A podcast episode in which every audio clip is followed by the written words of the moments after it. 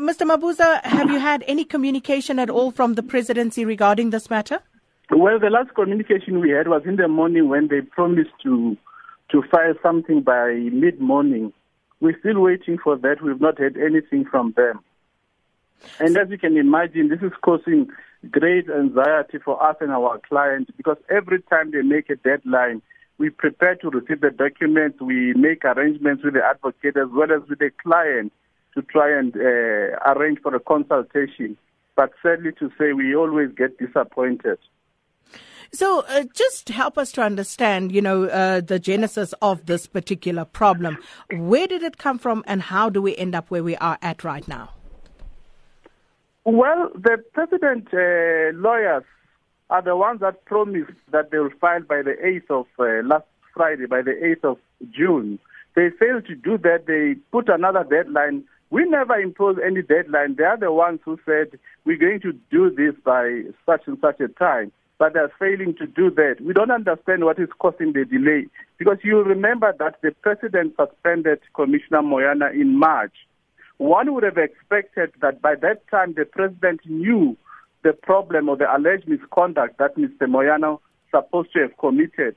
So you can't now, three months later, say you are still struggling to, to file the affidavit or you're still constructing the case. We think the excuse is completely unacceptable.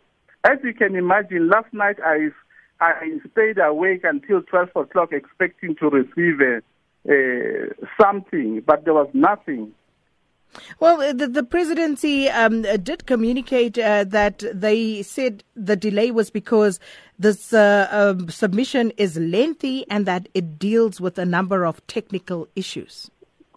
Yeah, but didn't they know that it was lengthy when they made their own uh, uh, deadline? They should have known that that they should have given themselves sufficient time so that they we don't end up with this situation, which is very, very embarrassing for everyone. And what is your client saying about this turn of events? Well, I can confirm to you that now I hold firm instructions that we should have we have to approach the High Court for an order to compel the president to to file his affidavit because we can't keep going on like this way. They keep on promising and the following day and the next promise. Remember, we are not the ones who are making the promises. It's them who say we will file by such and such a time. So you don't understand what's happening. So um, I take it that eventually, when uh, this uh, order is then filed, when you are uh, furnished with uh, these charges, that your client will be opposing. Of course, we've always said that Mr. Moyane is going to plead not guilty to all the charges. Even though he doesn't know what the charges are? Well, he's been told of the charges. He's got the skeleton of the charges. Now they're just trying to substantiate, to give meat to the skeleton. So we know the, the basis of, of the charges. Uh, uh, just remind us of those. What are those? The one one of the charges is that he lied to Parliament. The other one is uh, it's, uh, regarding the the handling of uh, Mr. Makwakwa and the the report. And your client says he's not guilty of any of that. Well, he's awaiting the time to, so that he can clear his name because he's been saying give me let's let's go to a hearing so that I can clear my name and he can go back to work.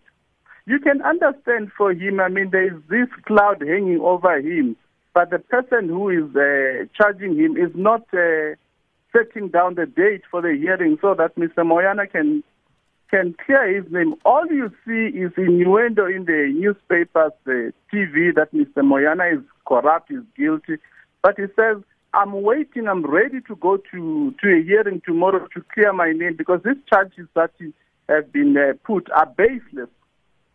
So, uh, Mr. Moyane holds firm that he actually does want to return as SARS commissioner. Of course, if you're suspended and you're cleared, it's a natural thing. You must go back to work because there is nothing. You can't just uh, walk away from his, his job. He's ready to serve. And he doesn't view this as, you know, a political intervention or, you know, a, a, a way of basically moving him out of that position. We don't want to get into that. All we want, we want to deal with the facts and the law. You can make up your own conclusions as political commentators, etc. We're just dealing with the law and the facts. So, what's the latest? Has there been uh, communication about another deadline? You know, what what is your expectation now? What have you heard? Well, we'll have to write to them to say this is yet the first deadline that you are missing. What is happening? And express our unhappiness about this behavior.